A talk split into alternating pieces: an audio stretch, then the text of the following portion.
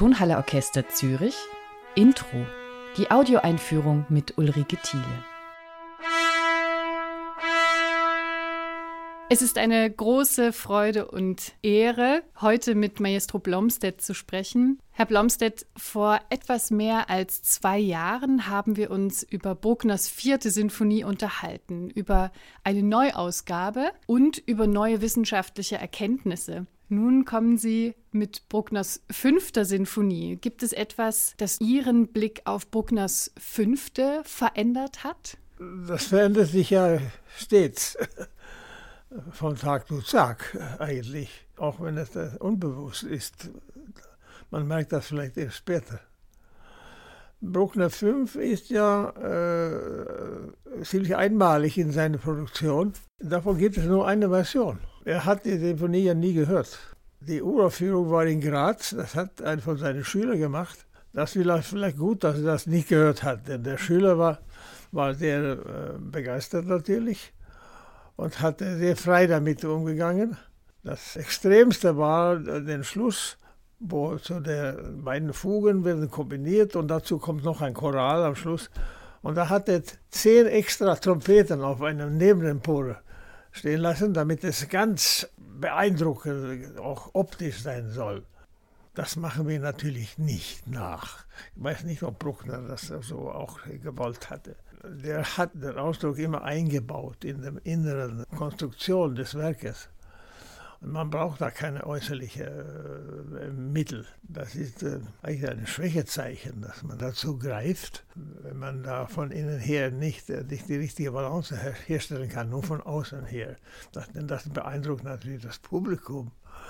Und das hat man sicher, das steht dann in den Zeitungen nachher, das ist wichtig. Äh, glaubt man. Das ist, das ist gar nicht so wichtig. Aber das ergibt also nur eine Version. Er hatte also keine Ge Gelegenheit oder keinen Wunsch, das zu ändern.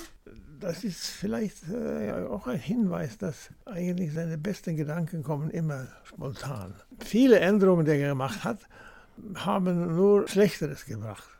Zugeben, er hat auch ein paar bessere Sachen gemacht. Die erste Symphonie, äh, 1, 2, 3, sind sicher die ersten Versionen die besten. Erst hat er viel später Kürzungen gemacht und, und äh, künstliche Übergänge und das ist ein ganz, ganz anderer Stil. In der vierten Symphonie hat er ja ein paar wunderbare Sachen später gemacht, als ein neues Scherzo, das alle wieder bewundert. Das Jagdscherzo.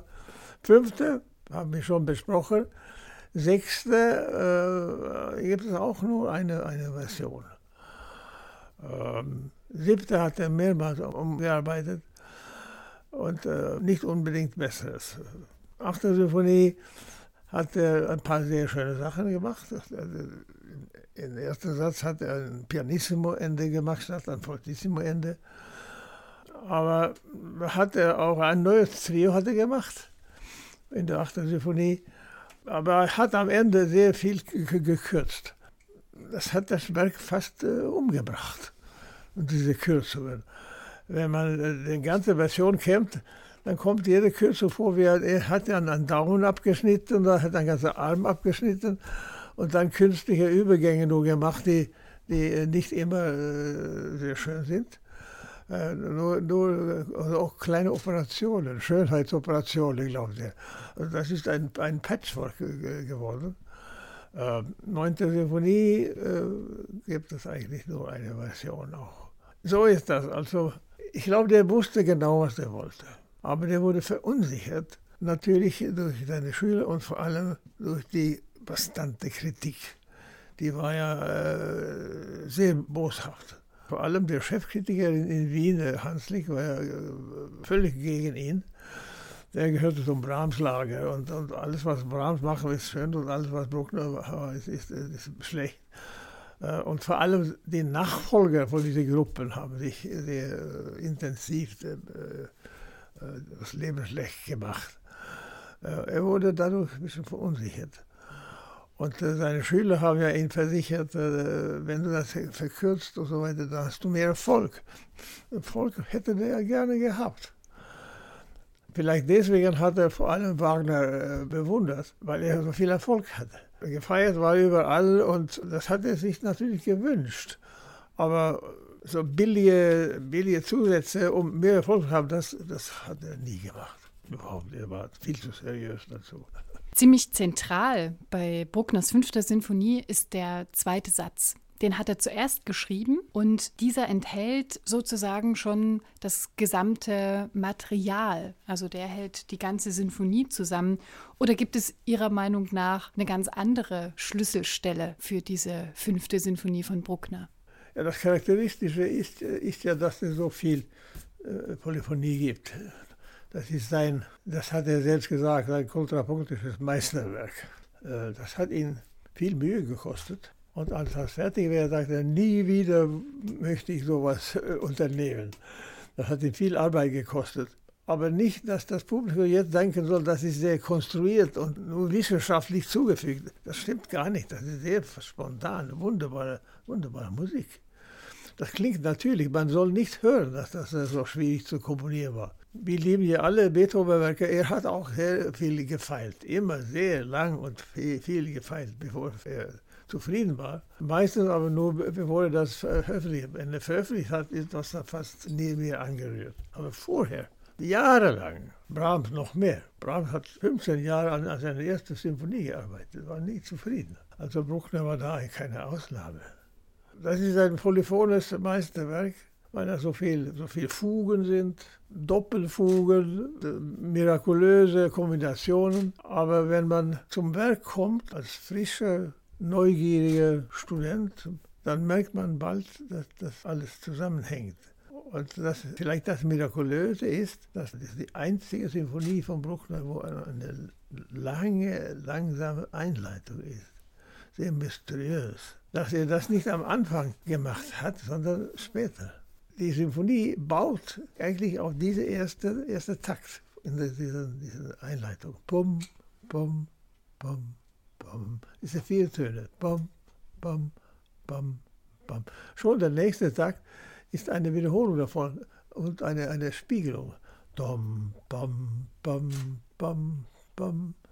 Und viele bemerken auch nicht, dass im Trio etwa eine Stunde später machte dasselbe. In der Oberstimme lam, bam, bam, ba, da, da, da, bam, bam, bam, ba, da, nach oben und der Unterstimme lam, bam, bam, ba, da, da, da. Dieselbe Idee. Das klingt so, das Tempo ist ganz anders, die Stimmung ist ganz anders. Man denkt gar nicht daran, dass das Material dasselbe ist.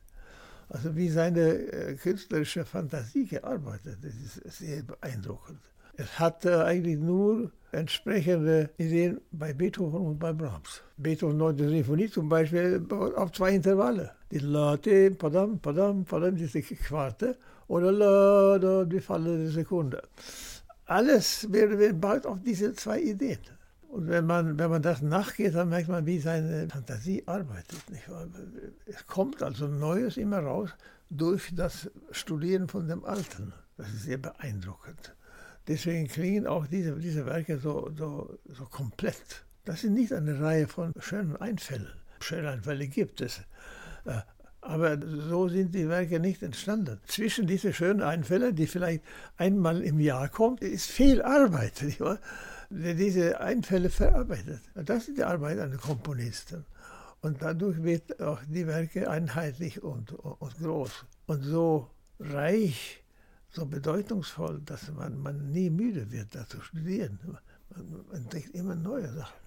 Das klingt ganz und gar nach der Idee, warum Sie Ihre eigene Interpretation auch immer wieder hinterfragen, oder? Diesen Reichtum auszuleuchten. So wie ich das verstehe, ist das, dass man es zur Debatte stellt. Man, man ein bisschen zweifelt auch nicht. Das ist ja schön, aber, aber, damit es hinterfragt. In diesem Sinne, glaube ich, arbeitet nicht der Komponist. Er entdeckt selbst neue, neue Sachen. Er ist nie zufrieden einfach. Nicht, dass er sagte, nein, das war falsch. Jetzt muss ich neue Wahrheiten entdecken.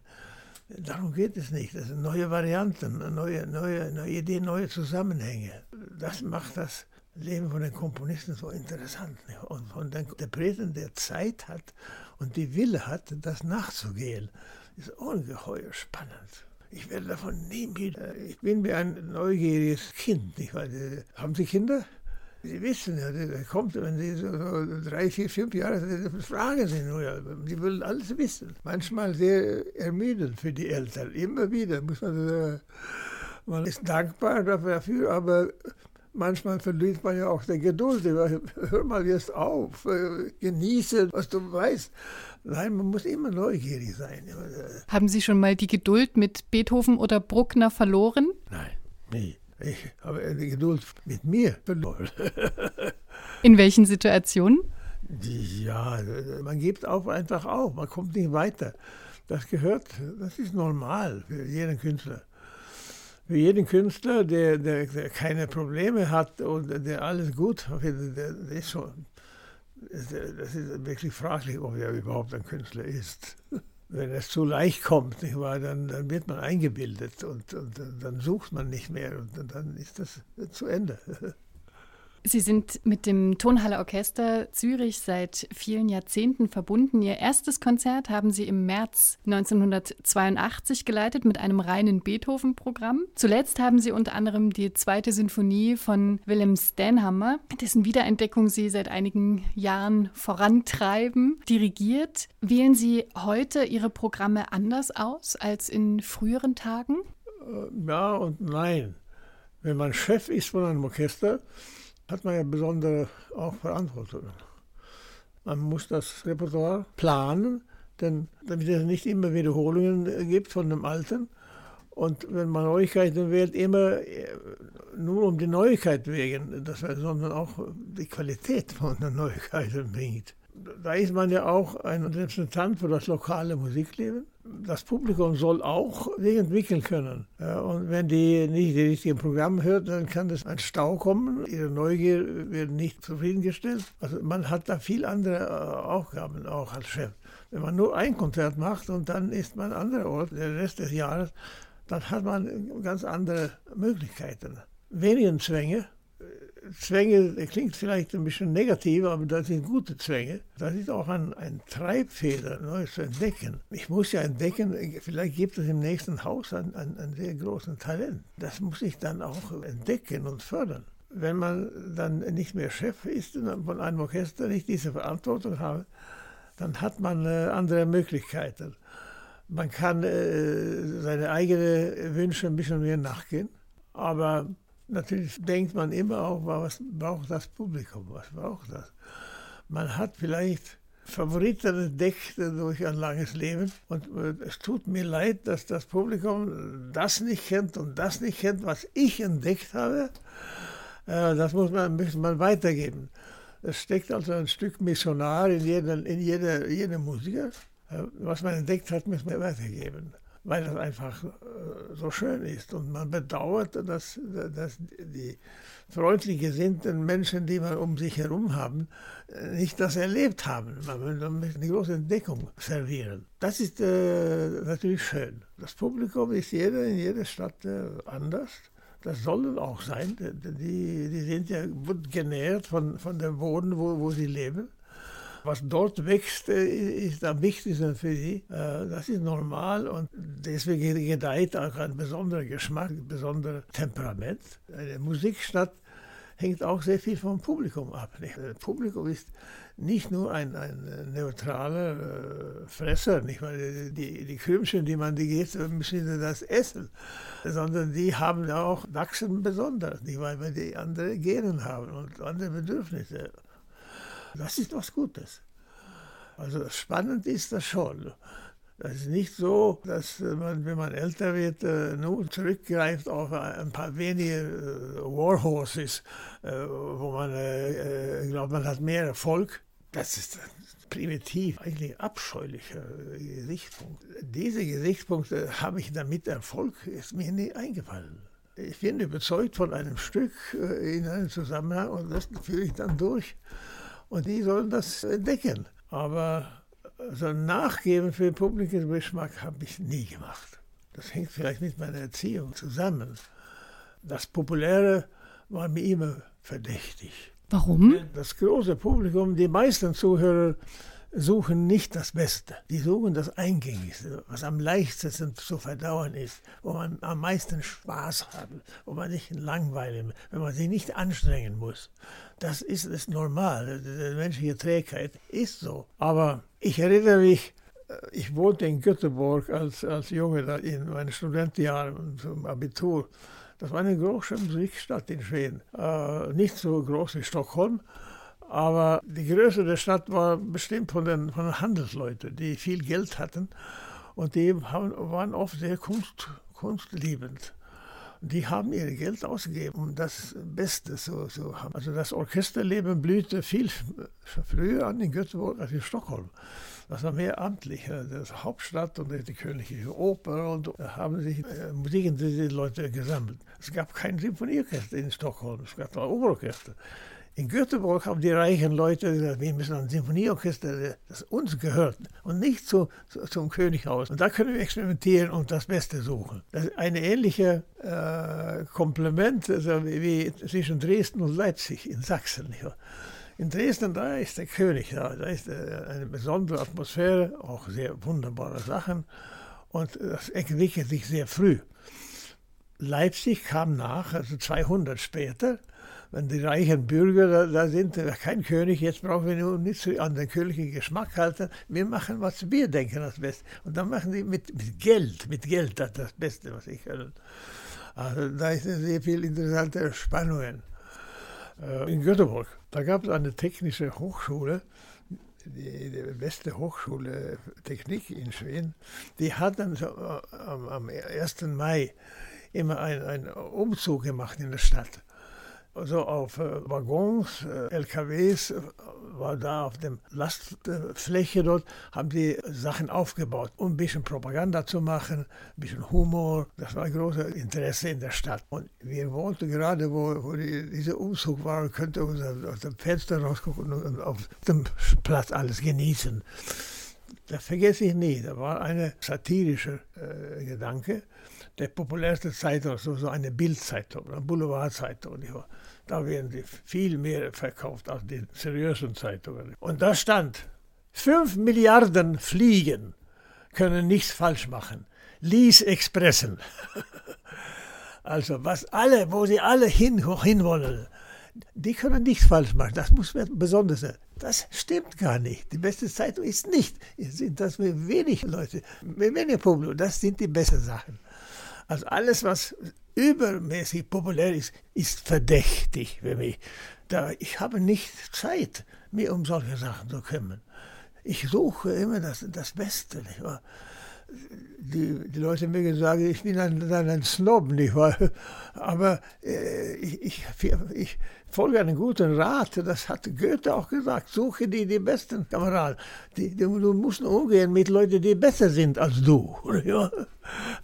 Ein kluger Rat. Also deswegen bin ich immer ein bisschen verdächtig, dass zu populäre Sachen. Das hat sicher etwas Gutes und man soll sich fragen, warum ist das so? Das ist ein, ein guter Kern sicher da. Aber als Ratgeber in künstlerischen äh, Fragen ist das äh, mörderisch. Wenn man nur das Populäre nachgeht, dann kommt man nie voran. Stenhammer ist vielleicht ein gutes Beispiel dafür. Sie haben in Ihrem schönen Buch geschrieben, mit 85 habe ich mich entschieden, jetzt ist es Zeit, jetzt oder nie. Die Mission Stenhammer geht los. Wie ist denn der aktuelle Stand der Mission Stenhammer in der Welt? Also es steckt natürlich in dieser Haltung auch ein bisschen, ein bisschen Trotz, nicht wahr? Ein bisschen Trotz. Aber Trotz ist gut. Das ist gut, eine Künstler sagen, das ist gut. Das soll nicht äh, dadurch Schaden zu anderen Menschen kommen. Aber das ist eine große Treibkraft, etwas Gutes äh, zu machen. Ich kann Ihnen einige Beispiele nennen. Als junger Student in Stockholm wollte ich damals, habe ich auch Vorträge gehört mit der 8. Symphonie von Bruckner, mit der Wiener Philharmoniker auch Besuch. Und ich kannte schon, ich hatte seine Konzerte oft gehört in Göteborg, da könnte man viele von hören. Und später natürlich Salzburg und Wien habe ich das oft gehört. Aber der hatte achte Symphonie, das war kein großer Erfolg. Die haben wunderbar gespielt natürlich. Und das Publikum war, ja, Ja, vielleicht nicht schlecht, ja, vielen Dank, ja, fahren Sie gut nach Hause. Also diese, diese Haltung, das hat ihn wütend gemacht. Ich wartete auf ihn, als er aus dem Künstlereingang und Ausgang kommen sollte. Ich wollte ihn noch mal in, der Nähe sehen. Der kam jetzt eine halbe Stunde nach Konzertschluss und er war wütend. Und er sagte so, mit, also, also die Leute um sich herum, nie wieder Bruckner in Stockholm, nie wieder, nie wieder. War so verletzt. Die haben ihr Herzensblut ausgegeben. Und so, na ja, es war nicht schlecht, ja, vielleicht, ja. Und dann dachte ich, das werde ich ändern, das werde ich ändern. Ich hatte gar nicht debütiert. Ich, wer war ich, der sowas? Das soll man nicht, das kann man, das kann man, das kann man denken, aber nicht laut sagen. Nicht Ein Trotz, nicht wahr? Das wissen die Lehrer. Ne? Und ich alles aufsetzen. Das habe ich auch gemacht und viel Bruckner gespielt, aber mit wenig Erfolg. Ja, nein, nein, nein, ja, ja, ja. Sogar als ich Chefdirigent war in Stockholm, haben gesagt, äh, neue Programme. Ja, bitte, aber keinen Bruckner. Keinen Bruckner. Da, kommen, da können wir keine Karten verkaufen. Ja, also Trotz ist ein, ein positives Gefühl. Das kann zum Gutes verwendet werden. Das kann auch zum Schlechten verwendet werden. Das muss man vermeiden. Aber Trotz ist gar keine schlechte äh, Ursache, für etwas zu kämpfen. Darf ich nur ein, ein Beispiel noch, wenn wir Zeit haben, zu nennen? Stenhammer. Ja. Stenhammer war in Göteborg tätig. Der war ein Stockholmer Typ, Großstadtkind. Äh, ist dort geboren, aber in Göteborg ist er begraben. Das war das Endziel seiner, seiner Tätigkeit. Und er hat, war ein großer Vorkämpfer für andere Komponisten, nicht für sich selbst. Nicht für sich selbst. Sein Vertrag sagte, du darfst jede Saison ein Werk von dir selbst spielen. Die ersten fünf Jahre hat er überhaupt kein Werk von sich selbst gespielt. Und er war ein großartiger Komponist. Er hat für andere sich eingesetzt. Völlig selbstlos. Auch für Sibelius, für Karl Nielsen und, und die, die großen Komponisten um sich herum. Die schwierigste Sibelius-Symphonie fürs Publikum ist Nummer vier die ersten Sinfonien lieben alle. Das sind so ein bisschen zirkushafte, sehr äh, hinreißende, bewegende Stücke, sehr pathetisch, großartig. Aber die vierte ganz anders, eigenbrüterisch. Nicht wahr? Das Publikum hat gar nichts verstanden. Und im Publikum in Göteborg sind die meisten nach dem ersten Satz rausgegangen. Nicht also gebucht oder so, nur das ist nicht für uns. Das können die anderen hören. Und nach dem zweiten Satz gehen noch einige raus. Am dritten Satz war am Ende nur eine Handvoll Leute im Saal. Aber Steenhauer war, war überzeugt, das ist ein Meisterwerk. Das soll man nicht hinnehmen. Auch an Trotz bei ihm. Und was hat er gemacht? Etwas Großartiges. Er hat in der, es gab damals sieben Tageszeitungen in Göteborg, das waren andere Zeiten. Sieben Tageszeit, die haben alle die Konzerte beobachtet. Nicht wie heute, nur Popmusik, sondern auch das Ernste wurde gepflegt. Da hat er den größten Tag einen, einen Artikel geschrieben, sehr freundlich. Liebe Freunde, ihr weißt gar nicht, was wir vermisst haben. Ich gebe Ihnen aber eine Chance. Nächste Woche ändern wir das Programm und spielen nochmal diese Symphonie. So macht ein Trotzmann, ein Kämpfer, sehr freundlich, nicht, nicht ein Buhmann, nicht ein, ein freundlicher, ein Trotzmann. Das müssen die lernen, nicht wahr? Meine Reaktion ist nicht, ja, dann spielen wir halt nicht so viel von dieser Musik mehr, damit die Leute immer zufrieden sind. Nein, die müssen das hören, die müssen das hören, die müssen das lernen. Und die kamen und alle blieben. Er hat auch Erfolg gehabt mit seinem Trotz. Ja, äh, das ist also noch ein Beispiel, wie man also sich einsetzt für Sachen, woran man glaubt. Trotz kann also auch für Künstlerinnen und Künstler ein wertvoller Motor sein und ist es wohl auch in ihrem Einsatz für weniger bekannte Komponisten ebenso wie für die Symphonien von Bruckner. Und Bruckner hat auch mit einem Bild dort drüben einen Platz hier an einer Wand in ihrer Wohnung. Was ist das für ein Bild? Das ist ein Bild von St. Florian in Österreich, wo Bruckner Organist war. Und da ist auch ein Zitat von seiner vierten Symphonie unten. Und ein äh, österreichischer Radierer Kasimir Waren Sie selbst mal in St. Florian? Ja. Ich habe dort, aber ich habe nur zweimal gespielt. Auch Bruckner 5 übrigens. Das war sehr bewegend, sehr bewegend. Hat das eine andere Aura nochmal, an solchen Wirkungsstätten zu sein? Ja und nein. Also das ist vor allem der Gedanke daran, dass er hier tätig war. Und äh, wir spielten im, im Chor da vorne und der Orgel steht ja in der anderen Ende von der Kirche. Und unter der Orgel wollte der begraben werden. Und da ist es auch. Also es gibt eine Krypta unter und in diesem Krypta da liegt ein großer Marmorsarkophag. Das ist eigentlich ganz lustig. Wenn man in diese Krypta geht, da geht ein langer Gang. Man muss da vorne nach unten steigen, unter dem Chor. Und da geht ein langer Gang. Und da sind an der Wand weiße Wände, ab und zu nur große Tafeln eingemauert aus Bronze.